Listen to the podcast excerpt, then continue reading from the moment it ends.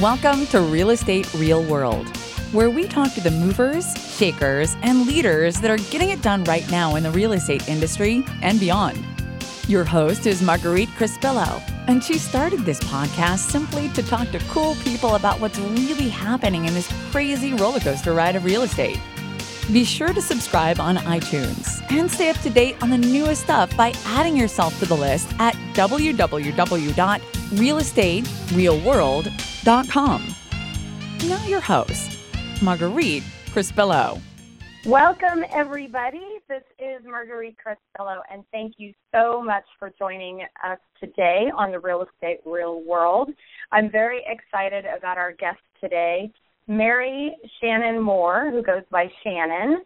I met online. We haven't actually met in person, but we've gotten to connect online in her extraordinary Facebook group, which she's going to tell us about a little later on. And I have to tell you, this gal has so much crazy experience that is truly uh, somebody who's really doing it right now, and I can't wait for you guys to hear her story. So, welcome, welcome, Shannon. Thank you. Thanks for having me. So, tell me a little bit about your background because I think you have a really fascinating story. Like, how did you get into real estate? What, what, why did you do it? How did you get started? Okay. Well, I um I previously uh worked at a jail. I worked for the sheriff's department in the jail I taught at a Montessori school, and I also owned a country western newspaper. And that's awesome. Uh, yeah, so I've had a, a very diverse work background. And I was born and raised in Southwest Florida, so I thought, well, you know, what better job than selling where I live and I know the area. So uh I've been licensed 12 years. I'm a broker. I own my own company and um my first week in real estate i had a brand new baby and hurricane Charley ripped through my town and and tore it apart. So wow. um, my daughter was born july 29th of 2004 um i got my license two days before hurricane Charley hit my town and ripped everyone's roof off. Hurricane Charley hit friday the 13th 2004 and I got my license on the Wednesday before that.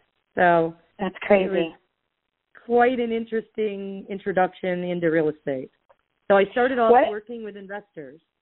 So yeah, I was going to say, what do you do when all the houses around you are destroyed? Well, that's when you have to get creative, which is kind of that's my my thing is how do you how do you skin a cat a different way or get creative and do something different so what I decided to do is look for investors who would want to purchase houses and put them back together, flippers, so to speak, or whatever you want to call them.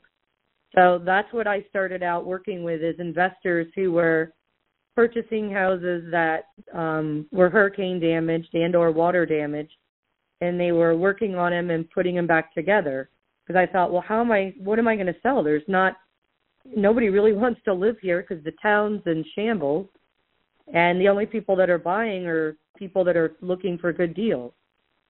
So um, I started out working with investors, and I still work. Some of the first investors that I worked with, I still work with today um, because they trust me, and I've done a good job with their money and so forth. But obviously, getting into it, I didn't really know too much of what I was doing, so I had to study the market. What you know, how much would a house sell with for no, you know, with no roof. Well, yeah, exactly. How would you price that at? So it was an interesting beginning to real estate. Well, and so uh, you were telling me a little bit about our call that your most important investor ever is related to you.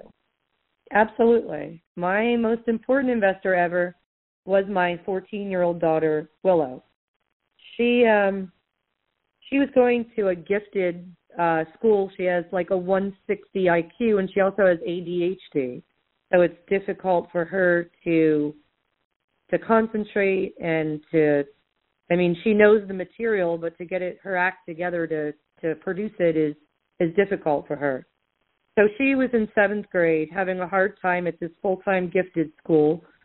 And I gave her the option to homeschool with me because I was already homeschooling her other, her younger sister, um, or her older sister at that time. I wound up homeschooling her younger sister as well, but um, I was homeschooling her. And um, I said, you know, I'm not going to put up with all these calls home and you can't do this, you're not doing that, what have you. I said, if you don't want to or you can't do it, you know, I'll why don't I just homeschool you and we'll see what we can do. So I started homeschooling her and I said, listen, if you are going to um you know, if I'm going to homeschool you, I, I still have to work full time. So you're going to have to come with me. When I meet my investors you're just going to have to come with me. And if you you know if you want to ask questions if you want to play your game boy or whatever you do you you have to come with me. So she started out she hated it. She would sit there and you know how long is it going to be? You've been here for hours and so on and so forth and i would drag her around to the various houses that i was evaluating and um then she started asking questions why did you choose that paint color why are you putting this here and and so forth. And we went to a house and it was filled with furniture and appliances and all kinds of stuff. And she said, "What is he? What is your investor going to do with all this stuff?" I said, "We got to get it out. We're throwing it to the curb." And she's like, "Well, why? This furni- this furniture looks good and the appliances look fine." And I said, "Yeah, but we have about two weeks to get this fixed up, refurbished, and back on the market."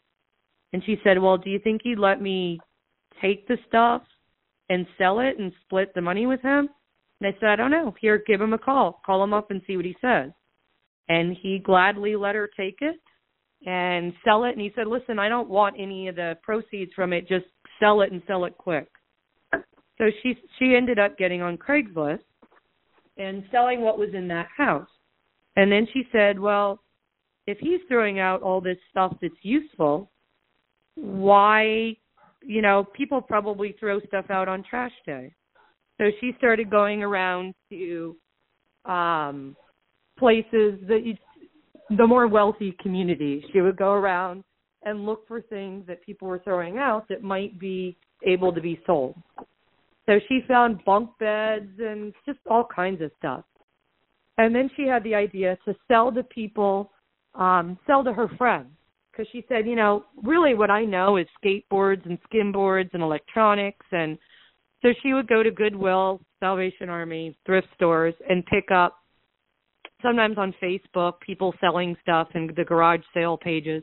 And she would pick up um items, you know, skateboards and skimboards and what have you and she'd resell them at the skate park to her friends. Or it started with Craigslist, but then then she evolved to Facebook. So she was sometimes making 500, 600 bucks a week just selling trash, so to speak, to um to her friends and to people on Facebook. And my husband and I were sitting down one evening and I was talking about a house that I found in Port Charlotte, which is the town that's the town where Hurricane Charley hit. And I said, I found this house it's sixteen thousand dollars, but it has. Wow. You know, yeah. I said it has walls. It's concrete blocks. Has a roof. Um, you know, we could fix this up, and we could probably rent it for six, six, seven hundred dollars a month. And this was at the dinner table, and Willow says, "Do you think they'd take twelve?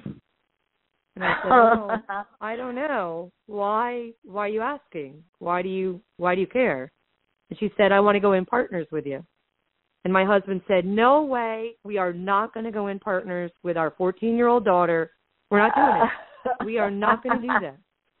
We're not going to be in. You can get a job at the local grocery store or at, you know, throwing papers or something that I did. We're not going to do this. And so I said, Well, let's just listen to what she has to say. She said, How about I come up with a plan and I will um I'll tell you the plan tomorrow. I'm going to come up with a plan, and and you see. And my husband was like, No, we're not doing it. And I said, Let's just listen to her plan and see what she what she thinks. So the next day we met again, and she said, My plan is you put in half the money, and I put in half the money, and I will she said, I know there's repairs. You know, there's probably just as much money in repairs as there is in, you know, buying the house. She said, You take my half of the rent money and you put it back in for the repair work and then I want to buy you out um of your you know, I was gonna be eight thousand, but we did actually wind up getting it for twelve thousand. So I'll put my money back in and reinvest it because it's to buy you out, basically. I said, that sounds like a really cool idea. But I said, listen, if we're going to make this deal, then you're my partner. If somebody needs to be evicted, we're going. If we sign up a new tenant, you're the one that's going to interview them. If the water needs to be turned on, you're calling the water department. She said, okay, deal. So sure enough, you know, when you it was kind of a shock because she would be interviewing them and she was 14. So we would meet them and I would say Willow is going to be your landlord. And they I mean she looked 14 and they would be like, "Okay, we're 35. She's our landlord?" You I'm know, just shaking my head them. over here because I'm so inspired by this young girl. You know, we hear all the time about you know, everyone complaining because there's nothing out there. There's no jobs. There's no this. There's no that. Like whining. I mean, even adults whine and complain. Exactly. And here she's 14, and she like thought this through, came up with a plan, presented the plan to you, and so then now tell me what happened from there.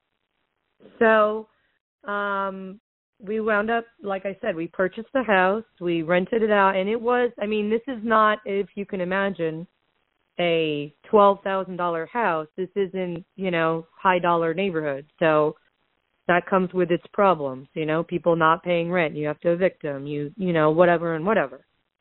So we have this house and basically I did it as a homeschool project to show her how to interview contractors, how to measure for tile, how to, you know, it's kind of a project for me so here's how it evolved from that. It was just like I said, just a family project that we were doing. I didn't really think too much of it. Um, was just something we did as a family and something we were working on. So meanwhile, I get interviewed generally once a week from whatever it is, TV or newspaper or somebody calling me because I'm fairly well known in the community and I'm known as giving a very candid interview. I'm not the it's a great time to buy kind of, you know, I'm the one that's going to tell you exactly what's going on and yeah, the market sucks or whatever, not that word in in an interview on the, with the press, but I mean, I'm pretty straight up. I'm pretty straight up. So the reporters like me because I'm different than any other interviews that that they get. So I get a phone call from a guy named Michael Braga. He is a reporter He's still there. He's at the local newspaper, the Sarasota Herald Tribune. I get a call from him and he says, Hey, he goes, um, National Public Radio called me and they want to talk to somebody who knows, who has a good pulse on the market. And obviously, I gave him your name and number because you're my favorite person that I interview. So I said, Oh, cool. I said, What do they want to talk about? And he said, oh, I think they just want to talk about your investors and, you know, how the market is, just standard stuff. I said, All right, I got it. So a couple days later, I get a call from National Public Radio. Um, a lady named Chana Joffe-Walt. She does a program called All Things Considered on on uh, National Public Radio. So she calls me okay. up and it's a typical, you know, how's the market? It's up, it's down, it's not doing great. It's, you know, just typical. So I was trying to give her an idea of how low the market was. So I just casually said, well, if a 14 year old kid can buy half of a house, it's pretty damn low, you know, it's it's low. And then I went on talking about my investors and, you know, how many houses we had flipped and, you know, what we were doing and so forth. And she said, let's go back and talk about that 14 year old girl. And I was like, okay, what do you want to know? She was like, well, who is she? And I said, oh, she's my, she's my, that's my daughter, Willow. We just kind of, so I skipped over it again. And she said, what are you doing tomorrow? I said, I uh, I go, we have a really full day tomorrow. Willow and I said we're going to an auction. She has like seven different sales. We have Goodwill to go to. It's trash day in a mm. really high end neighborhood. I said we we got a lot going on tomorrow. And she said, I want I'm flying down from New York City. I go, oh well, we already have all this stuff planned.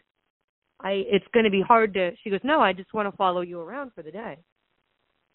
I go, okay, that's that's fine. Um, that's you can come along with me. I mean, it's I don't know how exciting it's going to be. She goes, no, this is a great story.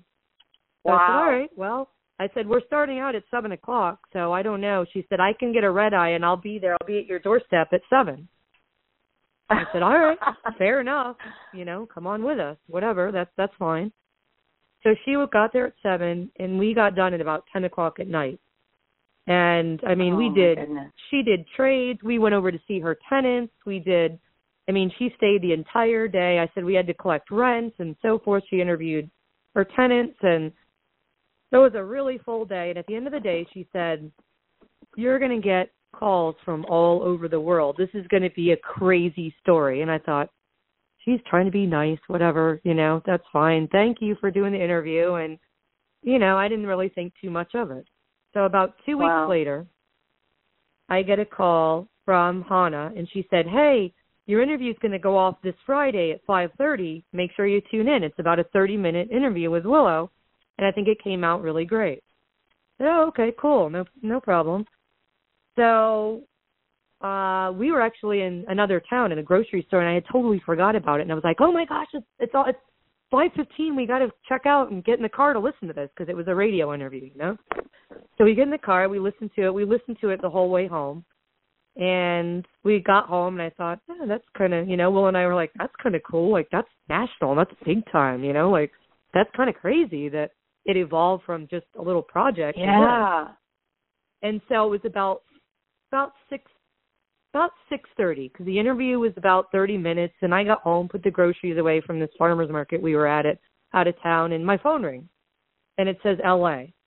And I'm thinking, oh, great, probably Zillow, Realtor.com, trying to sell me something, trying to sell me something, and it was a Friday, and I thought, I don't know, do I? I don't really want to be like, no, I'm not interested, and what have you. So I thought, I was like, ah, what the heck, I'll answer.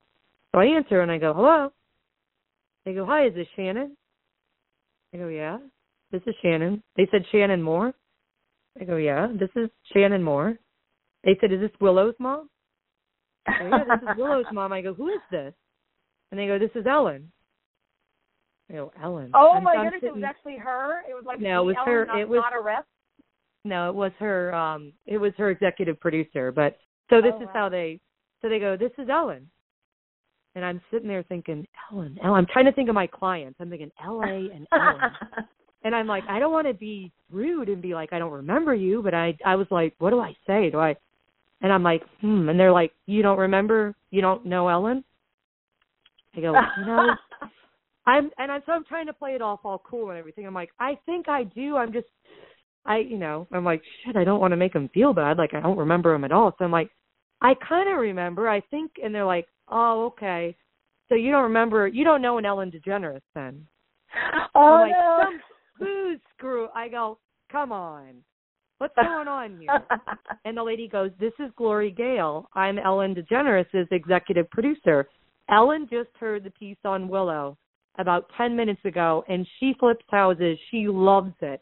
Can you all come out to LA tomorrow? And I go, What? Wait, what?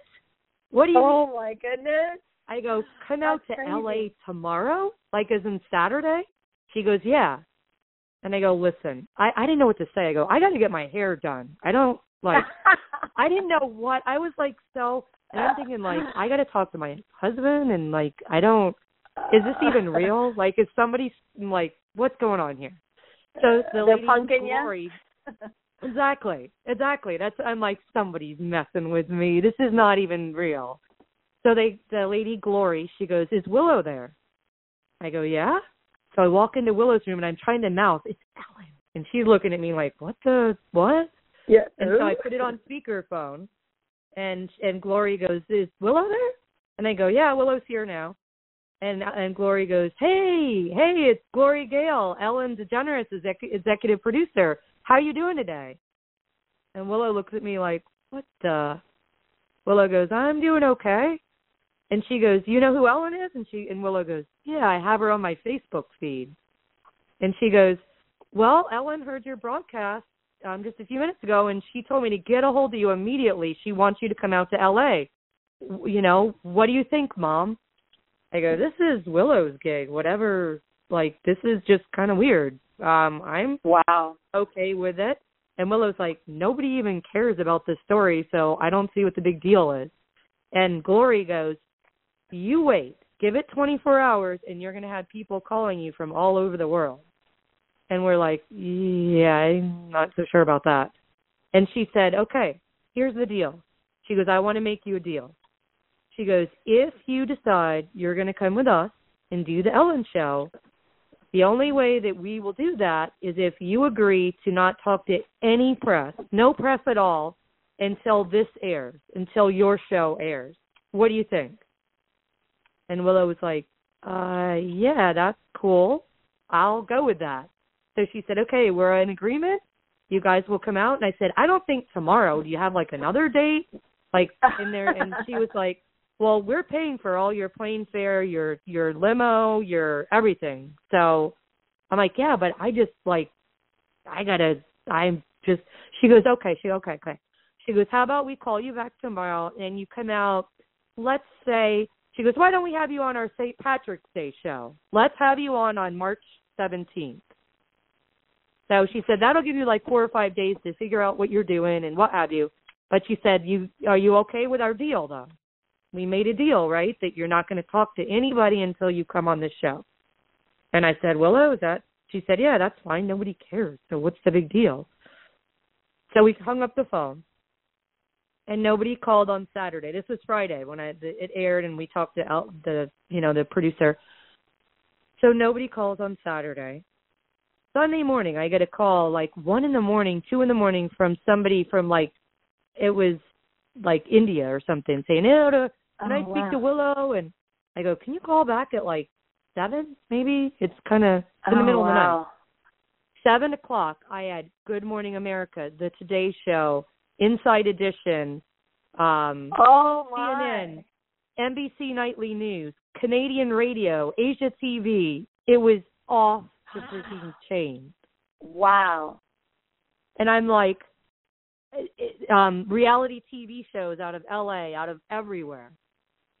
I was like, what is going on? This is craziness. And so um we went out to LA uh that next week. And meanwhile I was just booking stuff for Willow. We did CNN, she and some of them we did together, some of them she like the Ellen show she did um on her own. I was I was so afraid. I was like I am not even going to I can't even deal with this. I don't want to be on TV.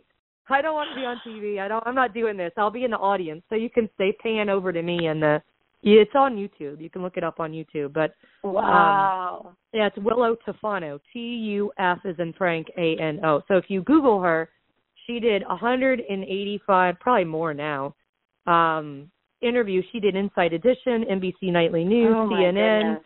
Ashley Banfield's Money Show on Fox Money. Um, just, I mean, off the chain. Um, she toured with Miss Kay from Duck Dynasty, giving speeches. I mean, it was just craziness for about a year. Um, just you know, constant interviews. She's on the HuffPost. Huffington Post interviews her. They bring her on here and there, like once a month for like a contributor as a like young entrepreneur kind of deal. They'll bring, and I get a lot of, you know, usually about every two weeks or something. Someone I guess will find an article and be like, "Oh my gosh, this is crazy," and they'll call me up and say, "Hey, we want to do an interview with Willow," and what have you. So um so then I set it up or whatever. I'm like, she's 18 now. You can call her, do whatever, you know, arrange it with her. So she wound yeah, I was just going to ask how old she is now. So she's now 18. She's 18. So this was like four years Mhm. ago. And Yeah, how so has her life four. changed because of it? Okay, so um, Willow today, all she does is sell on Facebook. That's her main job, her only job. She actually is still in school. She has she's finishing her senior year. She moved up to Chicago. She's very very independent child. Um, so when she turned 14, her girlfriend lives in Chicago. So she would travel. She made her own money. So from 14 on, she's been pretty self sufficient as far as her own cell phone, her own clothes, her own money, her own whatever. So um from 14 on, she would fly up to Chicago and because she was doing online school, homeschooling, she could do it up there or she could do it here. So she would travel up there for a month or two, you know, hang out with her girlfriend, come back here. We're pretty open as far as parents go and um kind of letting our children lead the way somewhat. We give them direction, but we also, you know, let them lead somewhat. So she yeah, where did find she her get that uh where did she get that fierce independence from? probably she's a lot like I am as far as creative. She's very very creative on ideas and and so forth. So um she's been since she was 14 she was going back and forth, you know, her girlfriend would come down here, she would go up there, whatever. Um and then when she was 17 she said, "Listen, I'm going to be 18 in about 15 days after school starts." She said, "So my plan is I'm moving up there with Alexis. Um you know, I make enough money to support myself. So I'm moving up there. I'm going to do my senior year of high school up there in a regular school, and it's kind of different because she's always been fairly sheltered, and then she moves up there where you're going through metal detectors. It's wow, you know, downtown Chicago and Logan Square. Were So you a basket case like- as a mom? I would have been a basket case. Kind of. I mean, but like Yeah. I said, she's pretty she's pretty independent. She knows what she wants to do. Um one of the things I was a little bit worried, like I told you, she sells she buys and sells stuff on Facebook. So she'll go to the local thrift store, Goodwill, Salvation Army, you know, whatever, a trash can or whatever and get stuff. And my feeling was is where we live right now, we live on an island you can only get to by car ferry or boat. So when she was selling stuff, we would have the people come over on the ferry, on the boat, and then they're here. Like if they do something, you know, there's no way to get off the island without the the ferry boat. So it was it's fairly secure, her selling Right. and so forth here. Whereas she's in downtown Chicago trying to sell to people. So what she does is she usually right across the street from where she lives in Logan Square, there's a police department. So she goes over there and she set it up with the Chicago police that she's able to sell stuff in their lobby. For That's safety fantastic. reasons. For safety reasons. So when she has a trade or a sale, she goes over across the street to the Chicago Police Department and they let her sell stuff in their lobby. So She's So- so creative. Like who thinks of that kind of stuff? That's just amazing. So that's how she's worked it out in Chicago. Because I told her, I go, Willow, this isn't your sixty-year-old grandma that's buying a a game for her grandson. You know, this is more, you know, hardcore people here. So, you know, you're not a, you don't have that life experience. You've been pretty sheltered, so you need to figure out a way. I said, I'm not going to have you just having them come to the house. You know, that's not going to happen. So she said, well, give me a week and I'll figure it out. So that's what she figured out to go to the police department. So she makes her sales in the lobby there. She sells things like Chicago Bulls jerseys. You know, she may pick them up in the um she may pick them up at the thrift store for five bucks, and then she sells them on the fan page, the Chicago Bulls Facebook fan page, for fifty-five dollars or forty dollars or whatever. Wow. So uh that's kind of what Willow's doing. She's finishing up her senior year of high school and I don't know why, but she has no interest in going to college. She said that she feels like that would just be like a or she puts it like a uh holding her back. She feels like she knows what she wants to do. She's thinking about I think her girlfriend from last I heard was accepted into a college in New York City. So her next idea is possibly to do what she calls line sitting. So you would go and she she was asking me a few days ago how to set up a company as far as W twos and and workers and what have you. So she wanted to start a company possibly sitting in line for like sneaker releases, new iPhone releases, maybe Broadway tickets or there's these things Wow. called cronuts. I don't even know. It's a big thing in New York City where people wait for hours. It's like a croissant donut and people Wow. wait for these things. So she wanted to set up a team of people, line sitters who sit in line and and wait for various events. Is her you know, it's interesting that what you say about college because um so I my two youngest sons, my youngest son John has always been very entrepreneurial in a lot of different ways. And we had the same conversation about college. I never went to college, so I really wanted my kids Nor did to I. go to college. Right. And yeah, and he and he sat me down and he said, "Mom, look," he goes, "I I don't see the point in wasting 4 to 5 years going to college to get a degree that I'm never going to use. I mean, my husband did go to college. He goes, "Look, dad went to college and he got a communications degree and he's never even used anything because of it. And he goes, There's so many other things that I can go do in this world as an entrepreneur that, ha- that I don't need to go to college for. And so Mhm. he hasn't, and he's in the process of designing a clothing line. He's he's very artistic and he loves art, and so he's and he's Willow's doing, doing that stuff too. on yeah he's doing some stuff on Twitter and you know That's Snapchat, awesome. and he's designed this you know these these like he goes he know he goes I know what cool clothes are for teen boys, mom. You know like That's all right. funny because that's Willow is actually doing that too. She has a clothing company she started called the Lazy Teddy Bear, and Oh, um, awesome. she's yeah. So she um sells things that are you know trendy or or what have you. She has a a singer that she follows called Melanie Martinez, and I guess it's I don't know. I don't really get the style at all, but I guess it's Yeah. fairly it's fairly large. It's like baby doll kind of looking stuff and like I said I don't really get it at all, but it's kind of a big thing in this circle that so and I mean her she has like bright purple hair one day, bright blue hair the next day. Her style is really funky and different and you know, she said I just You gotta love- thing. Uh-huh. Yeah, you gotta love that we're in a world now that is thankfully so much more accepting of all of our differences, right? Like I think that that's probably the the best thing that I like about our current world and our current economy. Yeah. well, so how has totally- all of this affected you in real estate? Like, has it skyrocketed Well, your Willow career? said or she do might move not- back and and and flip houses again with me. So we'll see on that. That's there's two choices: or move to New York, or move back here and and flip houses. So, um, like I said, my I really like dealing with investors. I'm so bad at going in and looking at. I I'm really bad at, at getting listings. I'll go in and be like, "What are you thinking with that wallpaper? That's awful."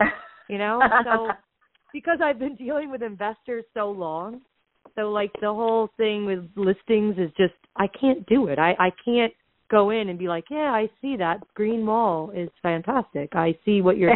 I just because because my investors rely on me to say, hey, get rid of all this and put this in, and we'll be able to make fifty grand profit, kind of thing.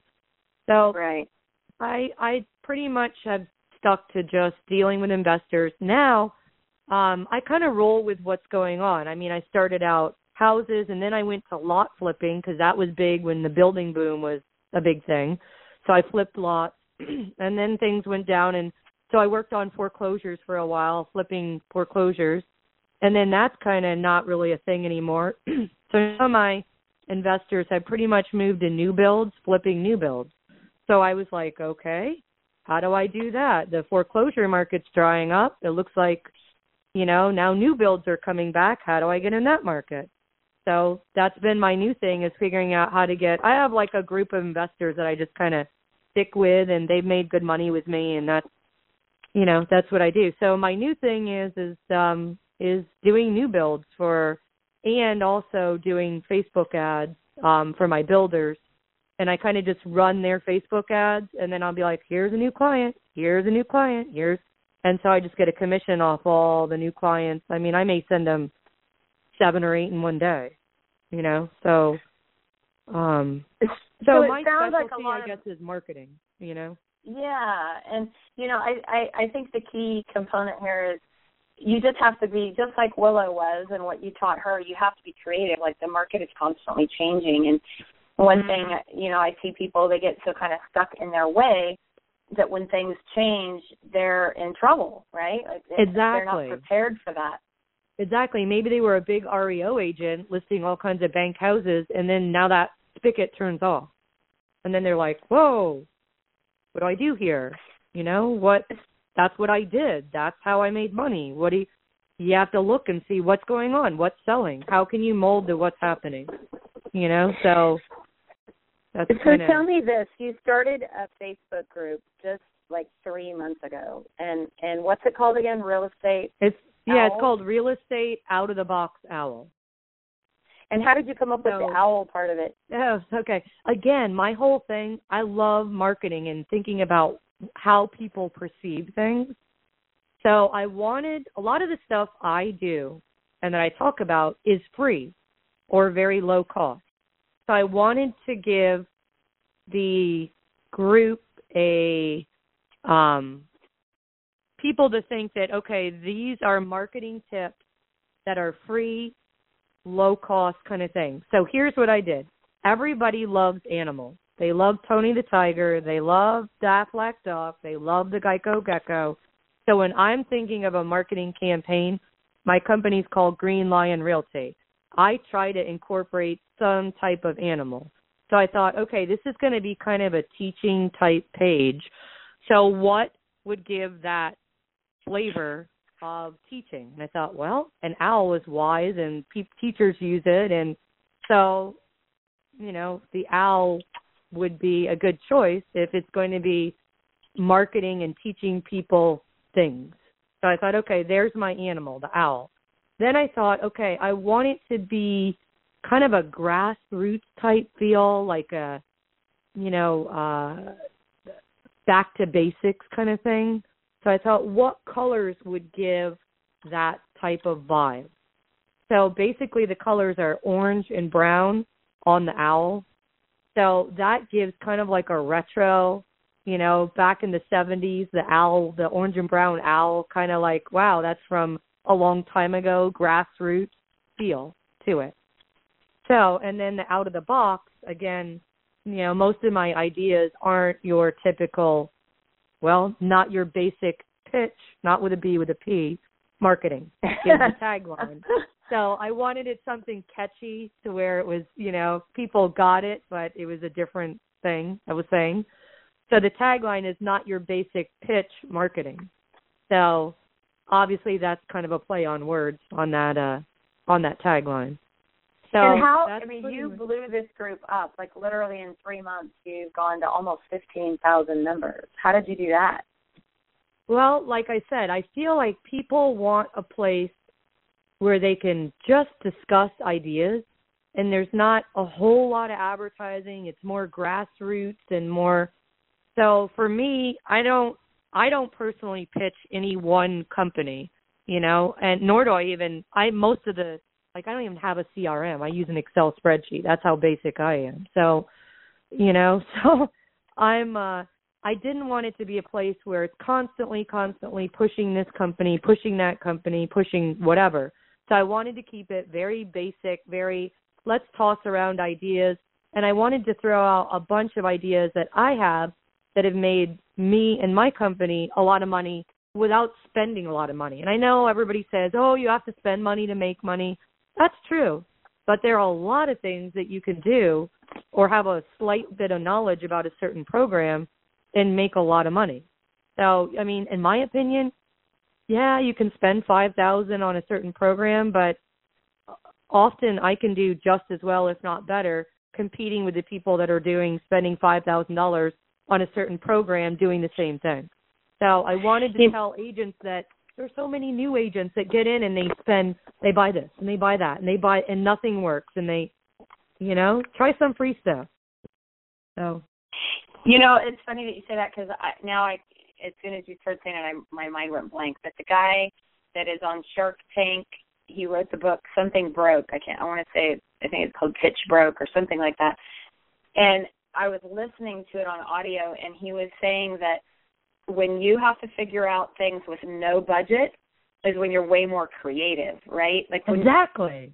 when you have like a million dollars to throw around in advertising, you'll just really waste it. Frankly, you'll throw it at stuff that you don't even track it. You don't know what you're spending, but when you actually have to do, you have to find ways to do it cheap or free. Like I hear people all the time talking about lead gen and how they want to, you know, pay for Zillow or pay for Realtor. I'm like, you know what? Go do an open house. Like an open house is free. Yeah, that's Facebook free. is free. Building relationships is free. You know, so Exactly.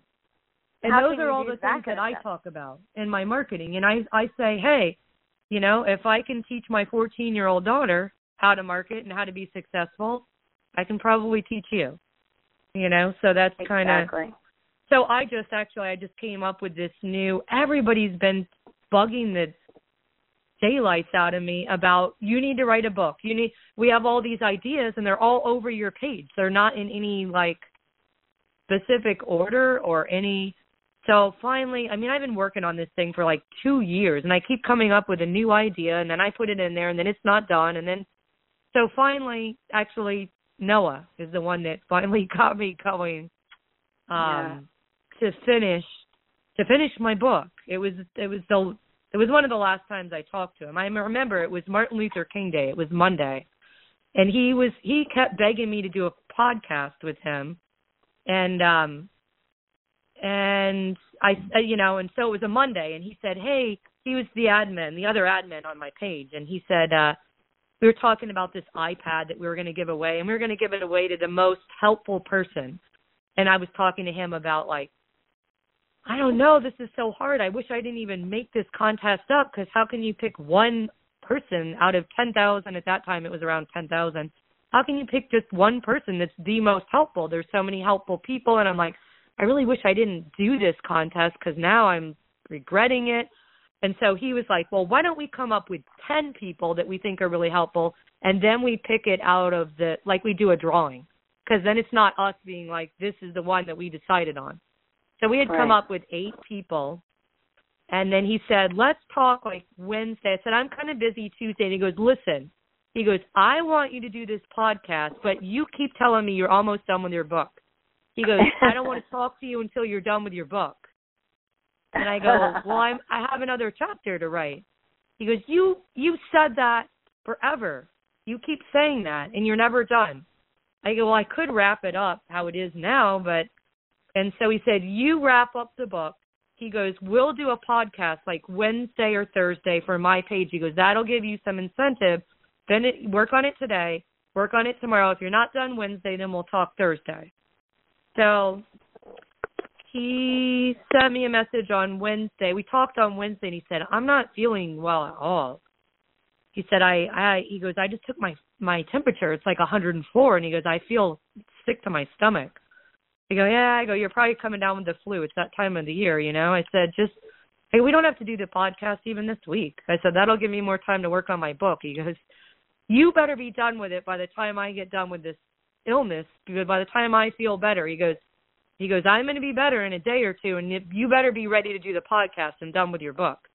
I said, you get better and we'll talk. I said, why don't we regroup on like Friday or so?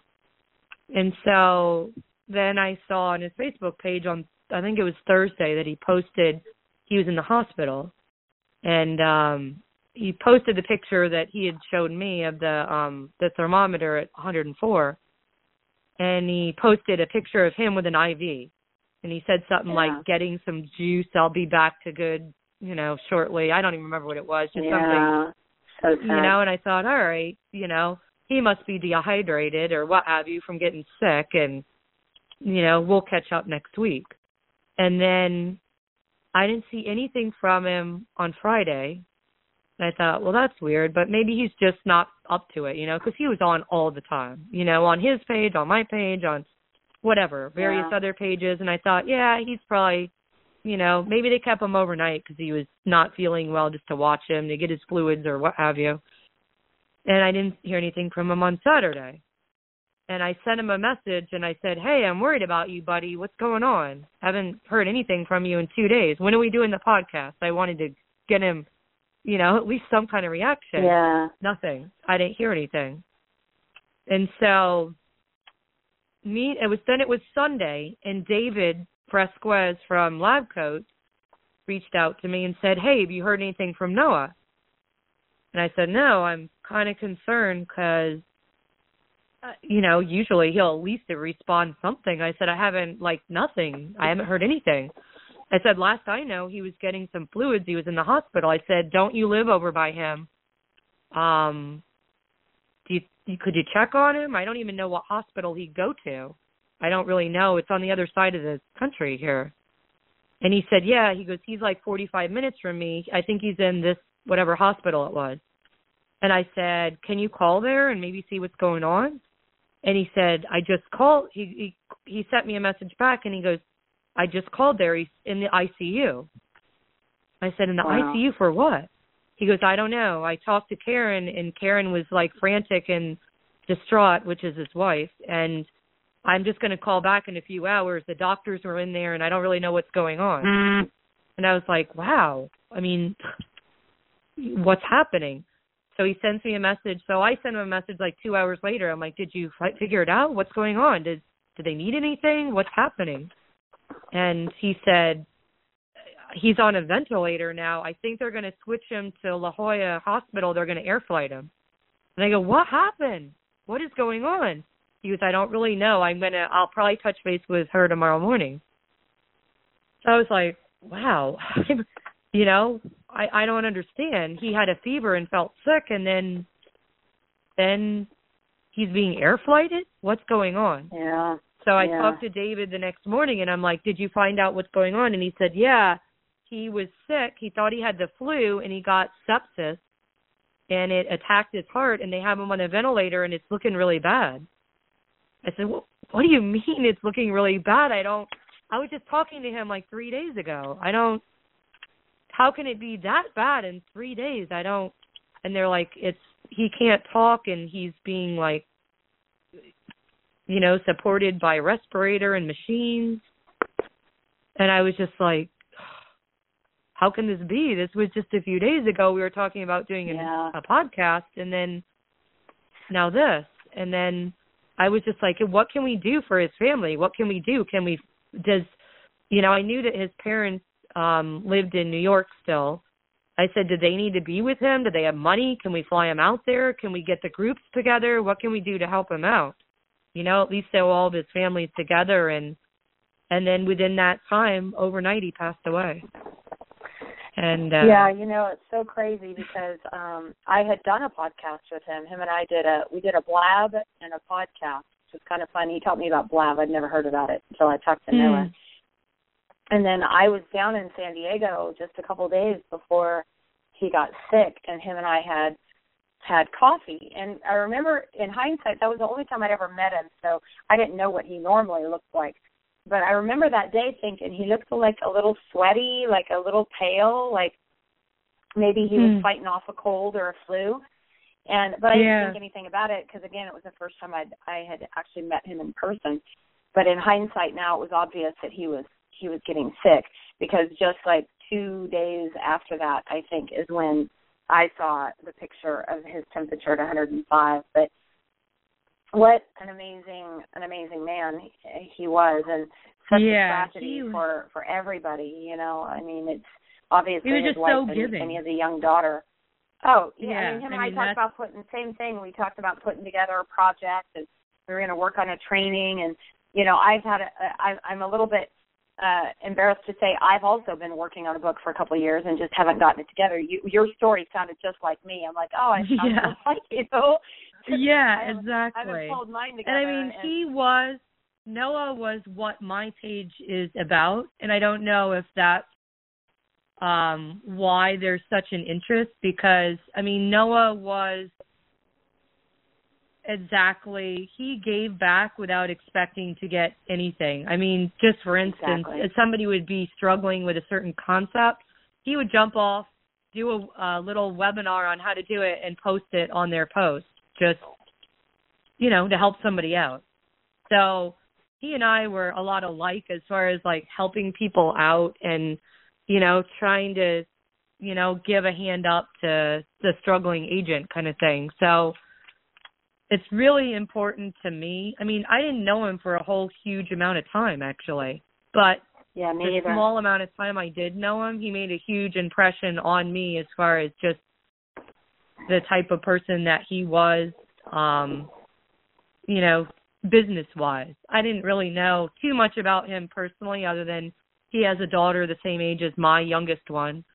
Um, they're the same age, but uh I just felt his presence and what he gave off, his whole aura, if that makes any sense, was like no, very it positive does. yeah, it was very positive. And so um the first 300 books I gave out for free just if somebody would donate to his GoFundMe account, you know. So and get, so on your page, your page is called uh, Real Estate Out of the Box Owl, and the very correct. first post you can see within that uh, in that group is a pinned post that is a GoFundMe account that was set up uh, between you guys at Out of the Box Owl and Lab Coat Agents to raise money for his wife. I know that I've donated to it and uh, and actually intended to continue to donate because uh, some of the proceeds of the sale of a book I'm helping promote by Regina Brown, who I did a podcast with, the proceeds are going to that. And um, it, when is your book going to come out? Because I know I would love. Yes, I know. Everybody's asking for... me when I have, I need to set up. um I mean, I'm techie to a, only a certain extent, I guess I could say. So I'm not good with like setting up a whole web page and setting up a pay type thing and what have you. So there's a guy named Chad Weber who I've been talking to, and he's pretty savvy on setting that kind of stuff up. So I need him to set me up a page. Chad, if you're listening to this, I'm expecting it. so um, he he's pretty savvy with setting that kind of stuff up. So I want him to set me a page where you can see what the book, what's in the book, kind of like a preview of the book, and then um, and then you'll be able to buy it. So that's the delay. I tried to just kind of get it out. You know, I I I stopped the book and said, okay, this is this is all the content that's going to be in the book, and then I um, made the front cover of the book and so forth, and I kind of rushed to just get it out to people um quickly. I didn't even put like a bio on myself, you know, who I am, the person writing it or anything like that. I just kind of put it out there. So to try to raise money for Noah's family in a quick type fashion. So um So let me ask you this is um a couple things. First of all, what's the name of the book? The book is just what my page is, real estate out of the box Owl, not your basic pitch marketing. So it kind of goes along goes hand in hand with what I talk about a lot on my page, which is marketing in a free or low money type um, budget. And so, is there an option? Are you continuing to let people get it if they donate to the page, or is that ended? I've stopped that because I just, I mean, I would get 50, 60, you know, whatever people a day. I did it for 48 hours, I think, and there were 300. So it's kind of just to get it out there, get in, you know, some more money for Noah. And then what I'm going to do now is I'm going to sell the book for $99 and I'm going to donate a portion of that to Noah's. I'm planning on trying to start a 501c3, which I have in the works, under Noah's name. And um and donate a portion of all the book proceeds to that account. So that's the next thing. And I'm also trying to incorporate I'm not a big fan of pushing vendors down people's throats. I just don't mm-hmm. really like that concept. So I've come up with this new thing and I kind of put a post up on my page about how I maybe want to incorporate it is have like somebody interview a new vendor once a week and then um decide kind of like a survivor type thing or the gong show like i think it would be good for the vendor because the vendor would get an idea of what do agents like about their program or their right. product and what do they not like so maybe they need to go back to the drawing board on a few things but a few things you know they really do like and then it would give a chance to figure out how do you use this product and how does it compare to this other product and why should I buy your product over this product kind of thing. So I wanted it to be like a vendor hot seat kind of thing once a week. And then we can decide do we want to you know, include this vendor or not include this vendor. And then I thought any of the proceeds, like we could do like a certain product code so they knew it came from my page. And then again, the portion of the proceeds would go to um would go to to the Noah's 501c3 thing. So that's well, kind that's of like awesome. the, yeah.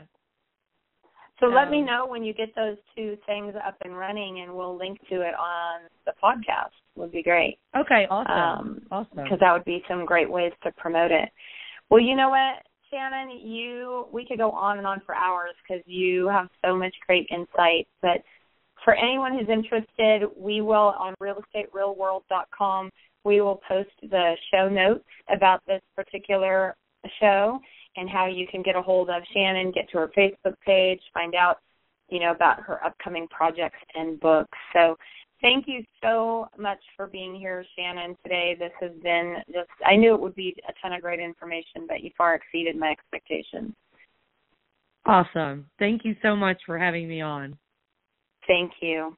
All right. All right. Well, thank you for joining us today on Real Estate Real World, where we talk with masters in the real estate industry and leadership on how we can raise the bar on our industry. Please subscribe over on iTunes, and while you are there, be sure to give us a review. Your reviews encourage us and help others find our podcast.